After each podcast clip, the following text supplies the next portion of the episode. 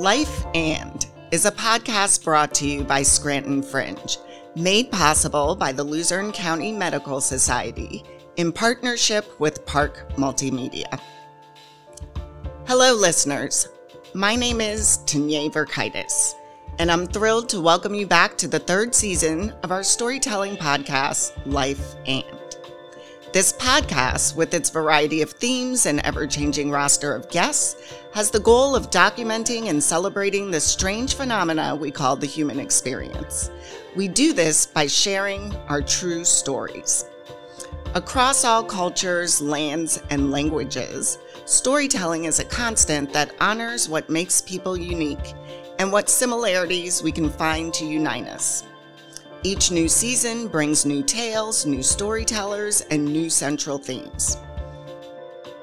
In our first season, we centered our conversations on the complex narratives involving substance misuse and its effects on those in recovery, their families, and their friends.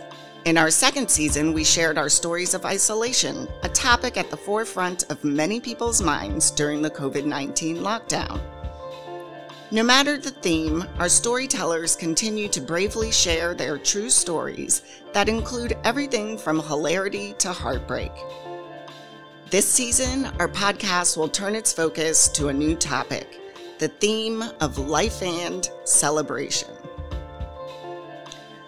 On its surface, this may seem a far more lighthearted topic than the past installments of this program. However, like most things in life, a celebration can take many forms and mean very different things to very different people. This season, some of our storytellers will discuss typical expressions of celebrating, such as parties and holidays, but others have chosen stories that might have been overlooked before the experiences of the ongoing pandemic. Themes of finding one's identity, self care, survival, motherhood, and more will help expand our definitions of what exactly is worth celebrating both internally and with others. As we listen to the human experiences of this season, we might ask ourselves questions such as Do all celebrations mark moments of pure joy, or is there a nugget of bitterness hidden within some moments of relief? What must we sacrifice to achieve a long awaited goal? Can our perception of celebration change with time? Are some celebrations more a long held gasp of achievement and less true moments of joy? As you will hear this season, celebrations can unfold in more ways than Hallmark cards can express. I cannot wait to explore this theme with you and introduce you to our eclectic mix of featured storytellers. It is our hope that by sharing and hearing these true firsthand experiences, we can work towards creating more unified, honest, and supportive communities. Welcome, listener, and thank you for joining us. My name is Tanya Verkaitis, and this is the premiere of our season, Life and Celebration.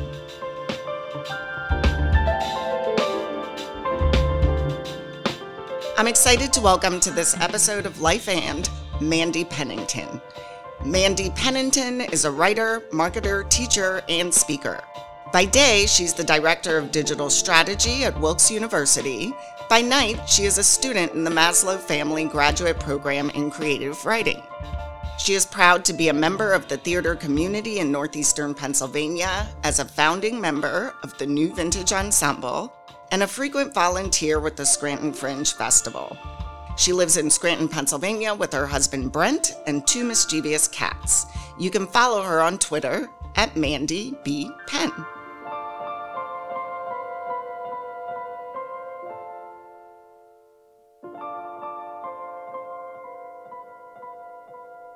I was out to dinner with a group of friends in October, having just ordered almost every appetizer off the menu. Let's try everything, I said with a smile, thinking about the topping laden flatbreads and dips that were in my future.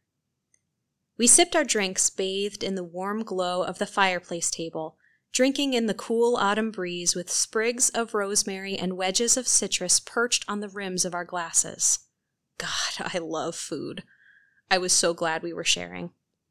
Then, my friend Maggie asked, So, what are you doing right now for self care? The question took me by surprise at that moment, but it probably shouldn't have. I have a weird relationship with self care. Being out together, enjoying a meal after yet another year of challenges, felt deliciously decadent.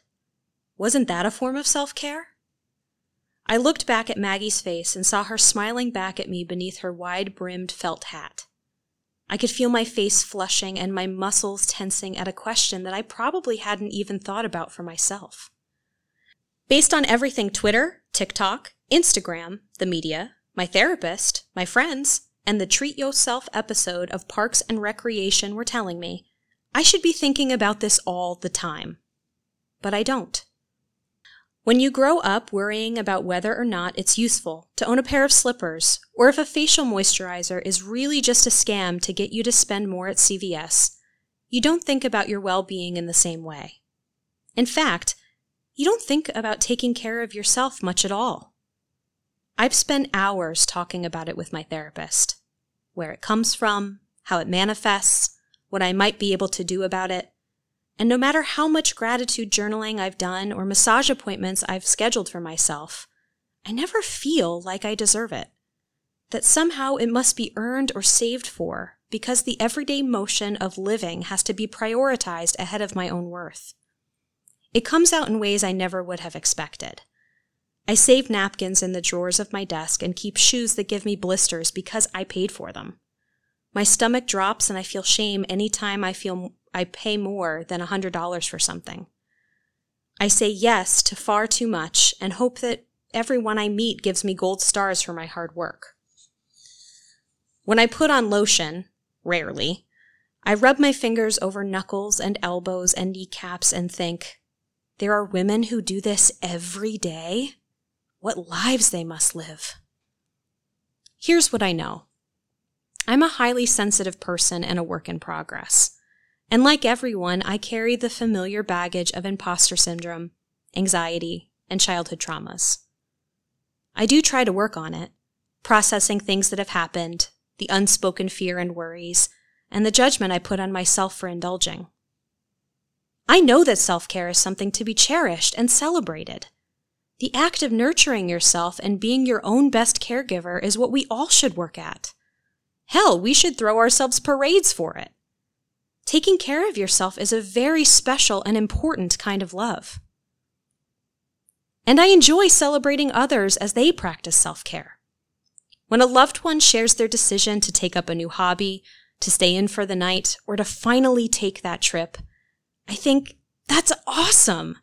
I'm truly happy for you when you tell me something that you're doing for yourself.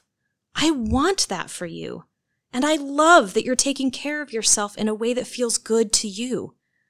I celebrate your choice and your work on nurturing the parts of yourself that need it most. But like so many of us, I have a hard time making space for that for myself. It's so easy to focus only on what is deemed essential your work, your bills, your living situation. What are you doing? What are you producing? What are you earning? This is what life expects from you.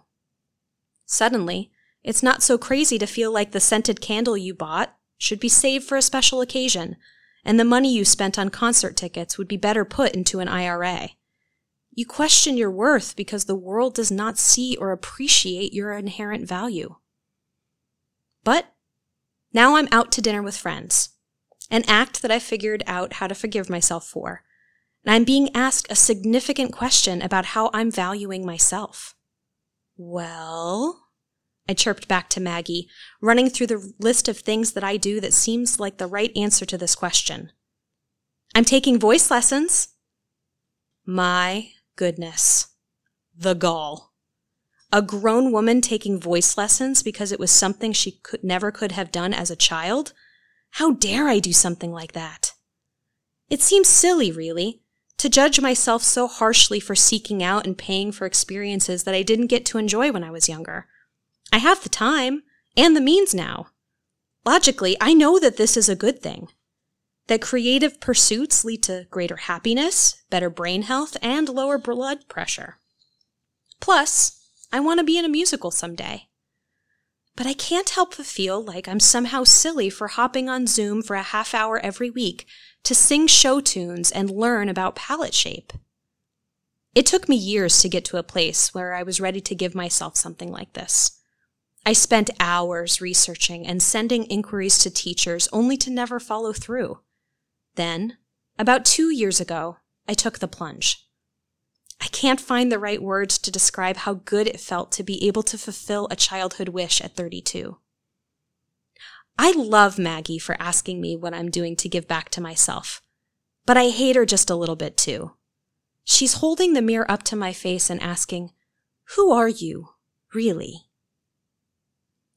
I'm someone who had to develop a level of resilience to survive in a world that doesn't care that your family never had an emergency fund or a nest egg. There was never the possibility of a college savings account. I learned at an early age that I had to depend on myself because there wasn't another option. There was no safety net. You'll work multiple jobs to pay rent and bills and to put yourself through college. You'll cry and feel like a failure every time your car breaks and you're confronted with that question of, can I get to work today? And every day you're reminded, you're only one catastrophe away from disaster. Today, I'm safe and relatively secure, or as secure as anyone can feel in the world that we live in. I've tried to do everything right, with varying degrees of success. I'm grateful and I feel lucky. But still, I can't let go of that fear of making a misstep and ruining everything. Self care becomes a current that I'll be swept away by until I've messed up and lost what I've worked so hard for. Logically, I know it's a silly idea. Emotionally, I'm still working on it. I remind myself that weekend naps and fuzzy socks won't ruin me. I can recognize that I've made progress. I don't shrink down to my 12 year old former self when it comes time to buy a new winter coat. I've convinced myself that it's okay to own a robe and to spend more than $5 on facial moisturizer, which I've figured out is actually not a scam and can be quite useful. I'm trying to build more margin into my week so that I can have meaningful downtime. But still, I have a lot of work to do on letting myself just be myself and letting that be enough to learn that I am enough. Maggie nods and takes in my answer, satisfied with my response. I decide to go all in. This seems like a moment to go big and reveal what I've really been working on. I'm also going back to school in January, I said. I'm going to get my MFA in creative writing. Oh my. This is selfish, isn't it? I wince at my own admission. Another thing to discuss with my therapist. Going back to school for a degree I don't need rubs my poverty mindset the wrong way. It doesn't feel right to be able to use tuition remission to get a degree that isn't tied to a career ladder rung or some other kind of goal that feels worthy through the validating eyes of strangers. That's not why I'm going back to school, to achieve some kind of goal. In fact, I'm going in without any goal in mind. Everything I am is being stretched and I am fully prepared to be beyond uncomfortable as I accept, perhaps for the first time, that I could do something that I just want to do without necessarily having to think about the return on investment. This is a choice I've made for me, and I want to be able to celebrate it. I hold my breath for a moment and exhale. I try to remind myself to relax my shoulders and to just sit with this moment of discomfort. I don't always feel like I deserve the life that I am trying to build for myself, but I will try. That's great, says Maggie, sipping on her ginger beer mocktail. That's really great. I can't help but agree. I think about the inward little victories I carry with me quietly. These tiny moments I can turn to when I feel afraid or defeated and be reminded that I've made progress. I found ways to recognize and appreciate my own self worth. The moments where I chose to be brave and go alone. On a trip, to the movies, out to dinner. The day that I allowed myself to cry on a walk in the woods because I realized I didn't love my job anymore and I needed to make a change. When I remembered to put on my lip balm so that my lips won't be made red and raw from the wind. And now, when I'm trying something new, with the intention of just being open and present to see where it takes me. No destination, just a step. Maybe that's what self care really is recognizing the steps, big and small, you take towards something you want to do, not just what you need to do. Or maybe it's reminding yourself to not be so tense when you're sharing something about yourself that makes you feel vulnerable. That's a step. Or maybe it's just scheduling a dinner with friends where you can ask each other tough questions over tapas. Another step. Either way, they're all something to celebrate. Well, thank you for sharing your story. I just have to say that as you were speaking, I thought imposter syndrome, check. Anxiety, check. Childhood trauma, check right? These are all things that we all experience, even though they feel like a singular siloed experience. So I was thinking about your journey into self care, and I was wondering how you define self care now, because you mentioned you love food. Isn't that self care as well? Yeah, absolutely. I think for me, it's something I'm very much still defining. You know, I love food and I, I usually turn to food as a form of comfort. I, I feel energized when I get the opportunity to cook something or to try a new recipe or to experiment with new flavors. Um, but I usually get more joy out of feeding other people than I do myself. So I think it's one of those things that I, I'm still learning about myself. What do I consider to be an act of indulgence versus something that's an act of service? Also, when I was listening to you, I couldn't help but think about Stoic philosophy. I've been reading about Stoicism recently, which is kind of funny because one of their main components is that you ignore the things you can't change, you focus on those things that you can change, and you put a certain amount of energy into those things where you can make middling changes. So, where would you say you focus most of your energy now? Like, what is the one place where you feel like you can actually create change? That's a great question. I think that I've come to a place of acceptance with a lot of things, especially when I find that there's limitations around what I can actually influence. So I try, and I'll say the word try, to focus on the things that I can influence, which right now I'm paying a lot more attention to my time and how I'm expending it. And I'm trying to align it more with the things that I value, which is not something I've done before. I think that it's really easy when you go from a routine of school and then college and then into the workforce, you develop your whole life around the timelines of others. And rarely do you get the time to think about what do I want to spend my time on?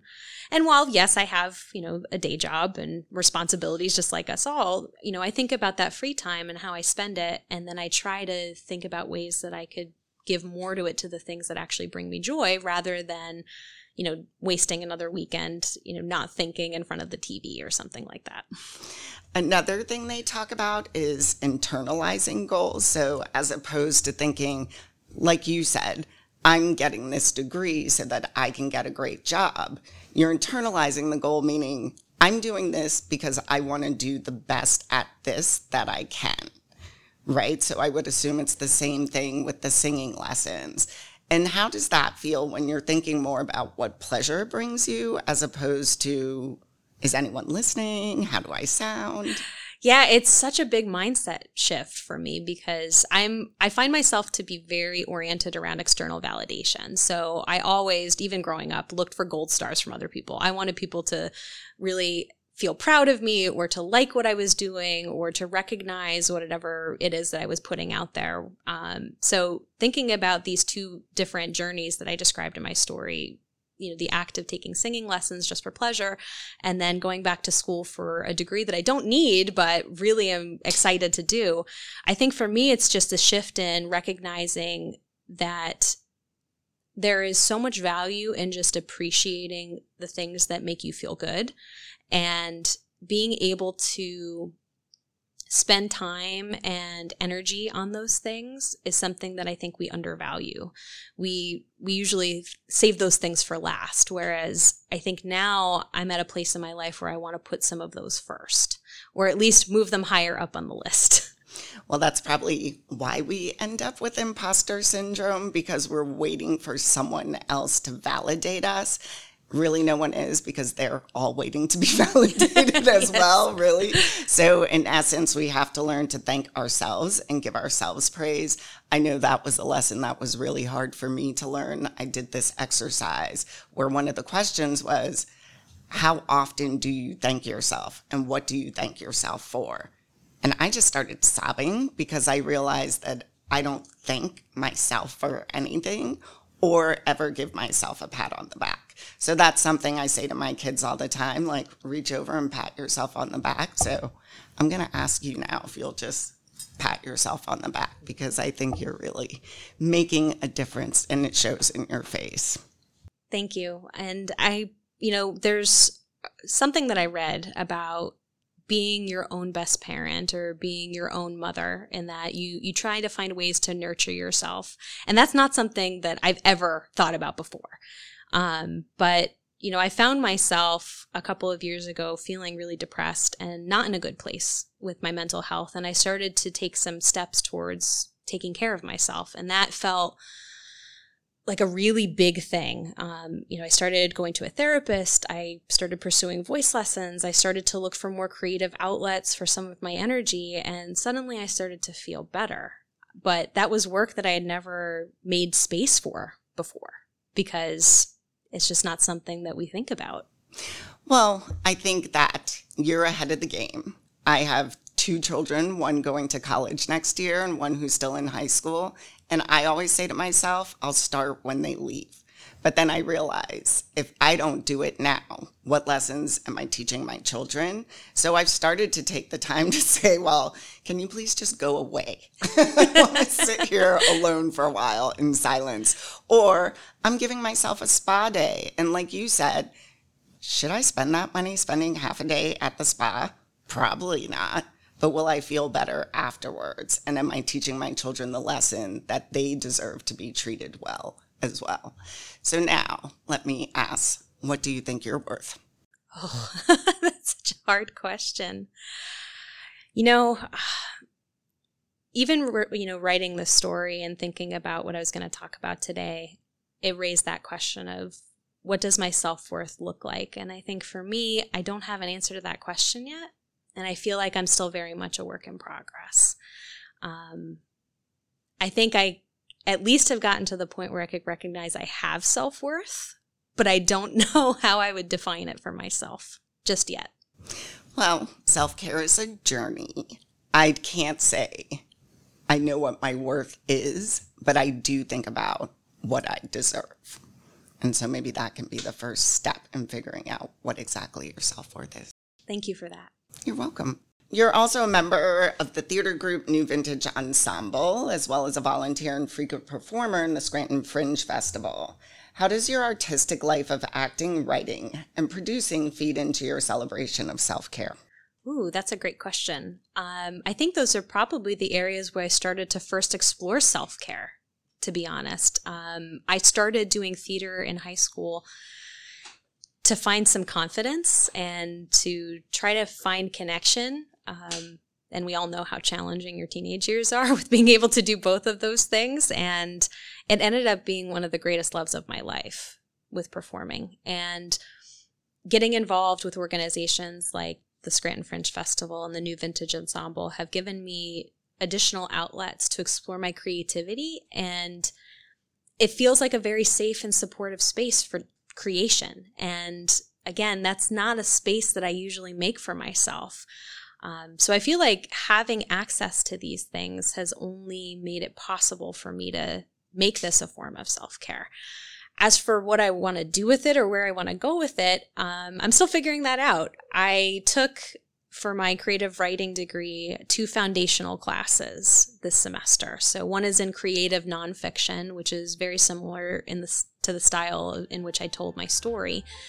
And the other is playwriting. And I hope to be able to have works that I can explore at the end of it um, in both genres. So we'll see where it takes me. Well, we'll certainly look forward to your first play. Thank you.